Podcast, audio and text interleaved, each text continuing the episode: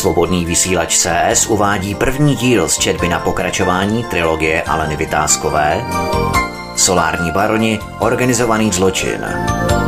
Čte Alena Vytázková.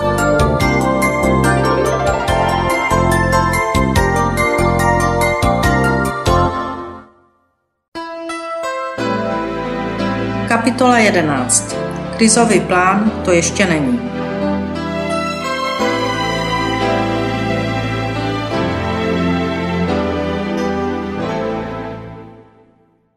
Eli s Norbertem seděli u ní doma a dívali se na televizi. No, televizi. Tak se to nedalo nazvat. Přímý přenos klubu, který jim zajistil Elgán, tak to bylo víc než jakýkoliv Oscarový film. Nevěřili vlastním očím, tiše se dívali a popíjeli dobře chlazené Grine Veltliner. Celou scénu pochopitelně automaticky nahrávali a zálohovali, pak zpracovávali podrobnou zprávu pro NVO. To jim umožnilo se bavit o průběhu jednání této tlupy, jinak se nedali nazvat. Dnes chtěli mít z první ruky celé dění, protože věděli, že se doví podstatné věci online. A skutečně, dlouhá léta praxe jim dala za pravdu.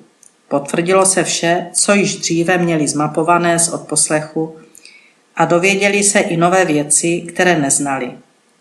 Eli zvedla telefon, volal jí manžel. Odešla z obyvacího pokoje, aby si v klidu mohla popovídat. Igor nechal pozdravovat Norberta a pak již byl jako splav a nenechal se zastavit. Einstein zase plaval v bazénu. Vyvaloval se na terase na svém gauči a nechtěl mě tam pustit. Vylil sklenici šampaňského schválně. Sežral mi grilované rybičky takže jsem neměl co obědvat. Rozbil vázu, prokousl pneumatiku u elektrického kola, když jsem chtěl jet na oběd bez něho. A, prosím tě, zadrž. Přerušila Elis Igora. Dopovíš mi to za chvíli, jak se máš ty? Co kyčel, jsi v pořádku? No počkej, musím ti to vše dopovědět. A znovu pokračoval v kouscích, kterému Einstein provádí a přivedl si domů kočičku. No, to není kočička. Velikostí je jako puma. Prostě strašné. Roztahuje se tady, jako by patřila celá zahrada. Ale tak to neber, oponovala Elis. Myslím, že kočka se hodí. Aspoň tam nebudou žádní hlodavci. Kočka je u domu požehnání a vůbec, jak k ní Einstein přišel. A to se snesou? Prosím tě, Einstein, Einstein, tvůj rozežraný Einstein. Je to hajzl malý. Oba dobře víte, že kočky nemám rád. A to, co dotáhl domů, je nejméně třikrát větší než on. Nejsem si jist, že ještě neporoste. Veterinář mi říkal, že neví. Kočka to je poslední hřebíček. Einstein si tu dělá, co chce a tu potvoru chtěl včera dotáhnout domů, myslím tu kočku. To jsem mu nedovolil. Večer byl uražený a spal v hale. No a od rána tak vyváděl, dělal mi vše na schvál. Mám nervy na dranc. Otevřu ráno dveře a tam ta potvora. Vrhla se na Einsteina a vítali se, jako by spolu vyrůstali. Einstein se mohl přetrhnout, jak se předváděl – proto šel asi plavat. Já mu asi zaplatím letenku a pošlu ti ho do Prahy. Miláčku, uklidni se. Einstein teskní a je mu určitě smutno. To musíš vydržet a být mu oporou. Co nejdříve přijedu aspoň na týden domů. Je mi po vás moc smutno a tady je to opravdu strašné. Počkej, dám ti Norberta, chtěl s tebou mluvit. Posílám oběma pusu, vlastně již třem. Prosím tě, dej mi Norberta, nebo se fakt rozčilím. Tu pumu líbat nebudu. Elis předala telefon a šla se podívat na vývoj v klubu. Z kuchyně pak slyšela jen hyhňání Norberta, což bylo vždy, když telefonoval s jejím mužem. Ti dva si náramně rozuměli. Upila vína a soustředila se na obrazovku.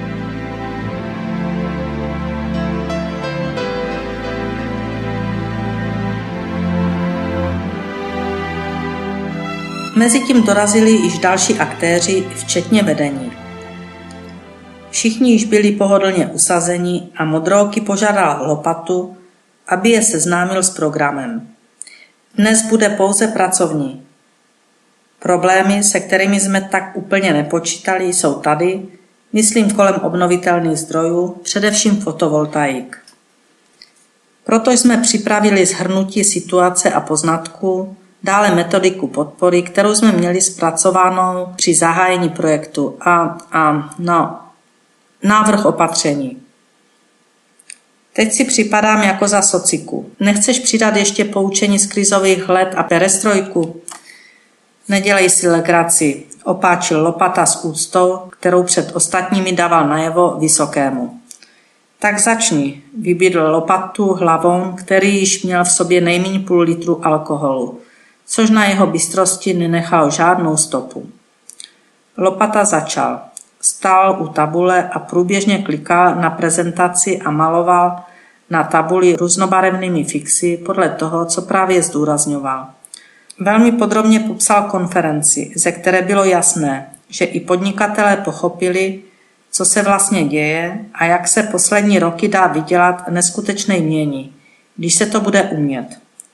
Popsal vystoupení analytiků a nebezpečí, které z davového zájmu může vyrobit průser, který nebudou moci obhájit.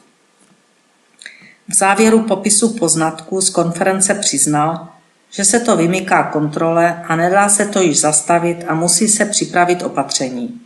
Tím, že jsme původně nedali žádné omezení, abychom si mohli v klidu vybudovat příjmy na dalších 20 let, tak se do toho pustí také oni. Původně jsme přece měli spočítáno, že si postavíme zdroje do velikosti 800 MW. Teď to vypadá, že to může být i více než 1000 MW. A možná mnohem více, což vzbudí obrovskou pozornost, protože to bude již ranec peněz a k tomu ty ostatní sračky. Záměr, že v klidu vyděláme a budeme moci platit i politické strany, aniž by si toho někdo všiml, je pryč. Nekonečné vládnutí je ohroženo. Musíme vybudovat ochranou pevnost. To víš, banky taky ucítili svoji kořist a ta je nemala v době krize. Do prezentace se vložili ostatní, aby se předvedli před politickým vedením. A který vůl to bude brát na úvěr? Nárostla křídla opět Mílovi, kterému se ulevilo, že vedení neskoumá, kdo je za tu nepovedenou konferenci zodpovědný. Lopata nechtěl situaci stěžovat a proto jen koutkem úst dodal Mílo, Mílo, každý nemá našetřino jako ty. Každý nepotřebuje vyprat prachy v Hongkongu. Představ si, že si někdo bere úvěr ne proto, že ho nevrátí a s prachama zdrhne. Jsou i takoví volové, že si berou úvěr proto, aby podnikali. A v akcích, kde je garance státu, jsou banky jak v tranzu. To bude mazec.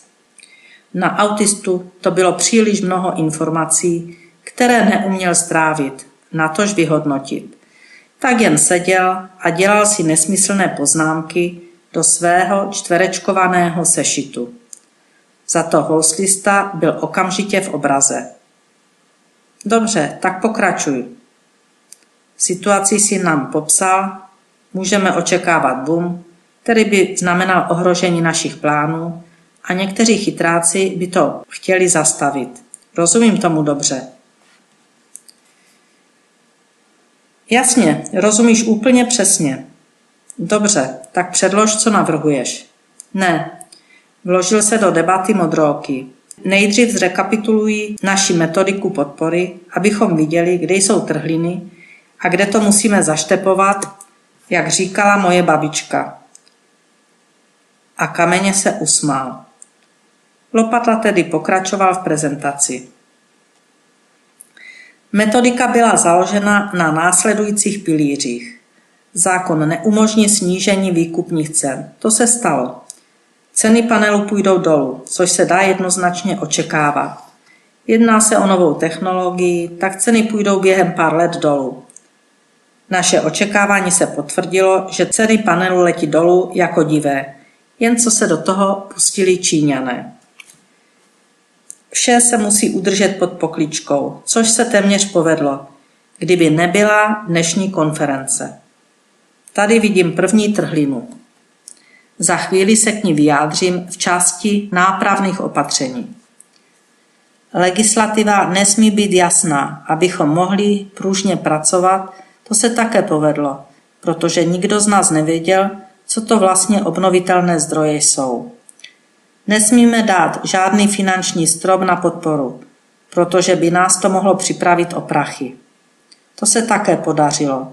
Není dán ani počet výroben, ani jejich výkon, ani strop peněz, které na podporu vynaložíme.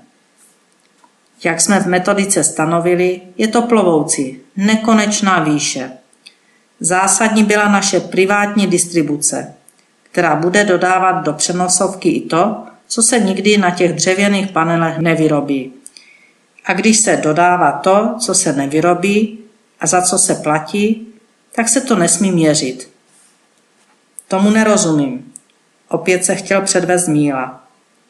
Lopata, aniž by odpovídal na jeho otázku, pokračoval. A když se to nesmí měřit, tak nikde v legislativě nesmí být povinnost mít obchodní měření elektroměr.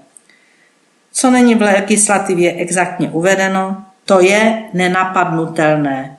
Chápeš? A otočil se s grimasou na mílu. Nejsme omezeni ničím, pouze některými omezenci.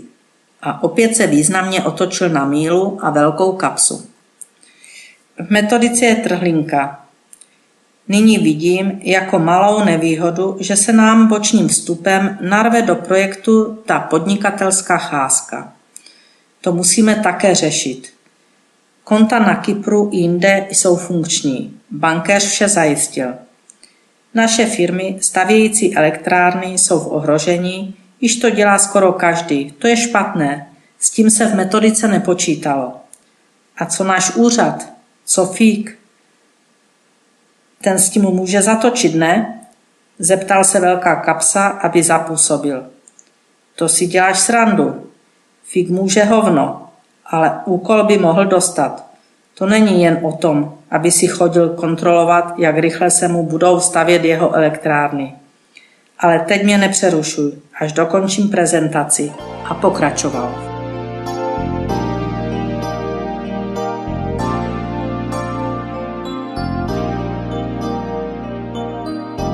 Nyní nastává nejhorší fáze projektu. Udržet již rozpracovaný záměr a nedopustit, aby se něco na původních podmínkách pro nás změnilo. Autista se chtěl chudáček také předvést. Měl naučené fráze, které používal za každé situace, jen když zaslechl určité slovo, které evokovalo spuštění jeho naučené věty. Patřilo mezi ně slovo změna změnit a spustil. Změna, někdy je změna dobrá, někdy dobrá není. Já se postarám, jestli něco měnit budeme nebo nebudeme. Já rozhodnu, jak to bude. Hlavou zakoulel očima, jak rarach a zhluboka se napil, aby se udržel na úzdě a nereagoval. V duchu si řekl, pitomec jeden, zase neví, o čem mluvíme a i kdyby náhodou věděl, tak by to neuměl vyhodnotit.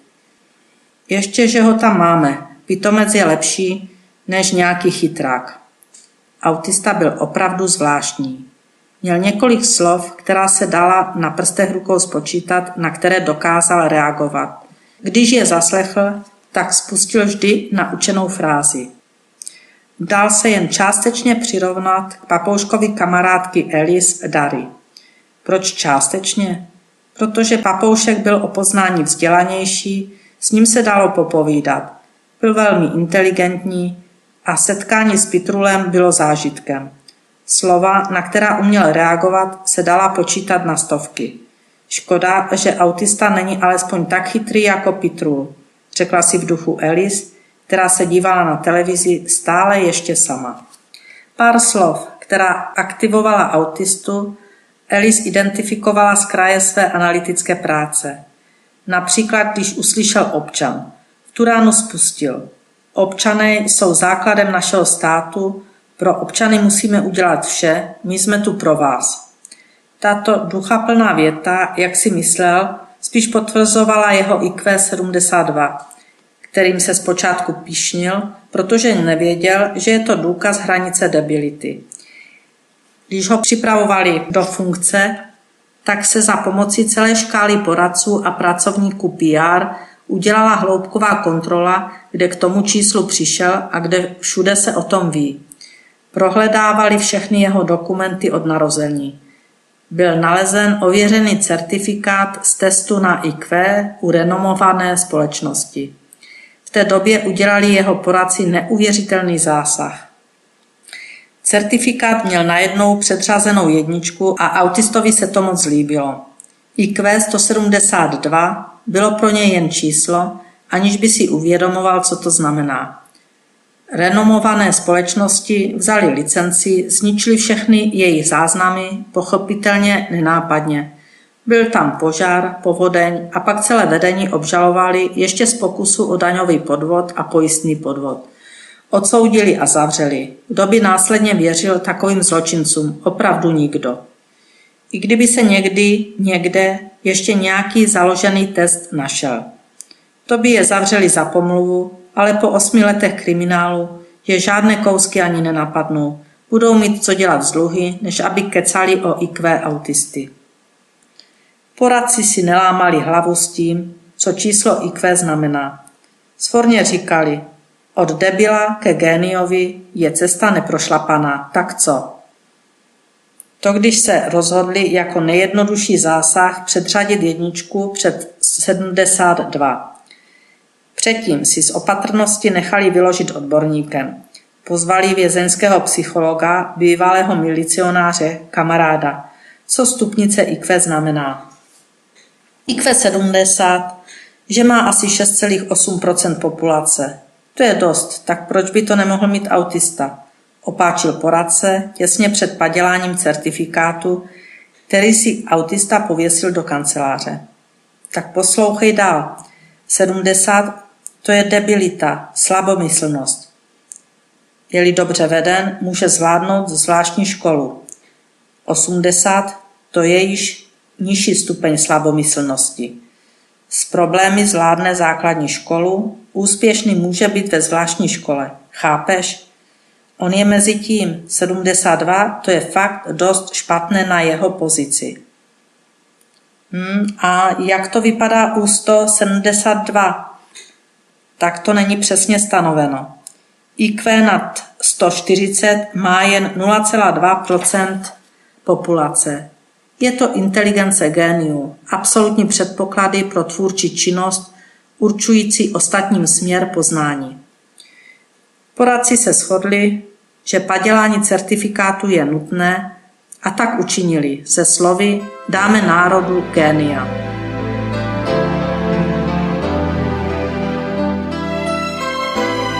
Lopata se stále ještě zabýval metodikou, kde podrobně probírali i vyhlášky, které jsou také velkou pojistkou pro další nepředvídatelný vývoj. Pojistky pro jejich peníze. Předložil tabulku, ze které bylo jasné, jak se budou příjmy pro ně vyvíjet a hovořilo se o miliardách ročně. Aby to tak zůstalo, tak musíme metodiku vylepšit a navrhuji další postup. Počkej, chci se ještě zeptat, jak je velké riziko, že se rozvoj fotovoltaik stane boomem. Riziko je víc než 100%. Je to již jistota. Opatření fakt musíme udělat. Dobře, je lepší být připraven na nejhorší. Co navrhujete? Udělali jsme dnes takový jednoduchý návrh, říkám tomu jednostránková strategie. Musíme to udělat rychle. Zapojit se musí opravdu všichni. Kdyby někdo z důležitých hremca, tak ho musíme zpracovat. Peníze jsou malá kouzelnice. Autista opět zasáhl. Peníze jsou důležité. Pro někoho více, pro někoho méně. Ale bez peněz se žije těžce. To jsou pak ti chudáci pod mostem. Hlavoun byl na tuto větu již alergický. Proto navrhl, že je již hodně pozdě, tak ať návrh opatření dopracují včetně návrhu úkolů a jmenovité zodpovědnosti za plnění. To již se mu v hlavě honila myšlenka, že autistu musí poslat pryč stůj co stůj, což nebude z jeho pozice a znalosti bezpečnostních zpráv jednoduché. Asi ho pošleme do Bruselu, tam se takový nadprůměrně nadaný ztratí, zapadne mezi ostatní, tam vyčnívat nebude. Tam je to samý takový chytrák. V duchu se usmál sám pro sebe a začal střádat pavučinku, která vystřelí toho troubu třeba do vesmíru, hlavně daleko od nás.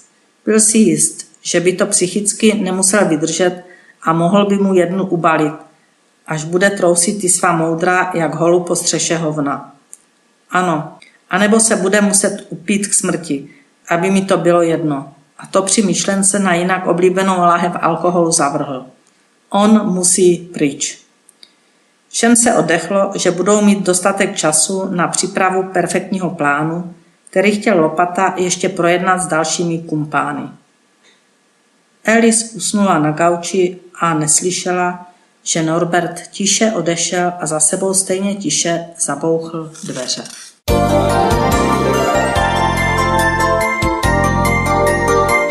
Svobodný vysílač CS uváděl první díl z četby na pokračování trilogie Aleny Vytázkové Solární baroni, organizovaný zločin. Četla Alena Vytázková.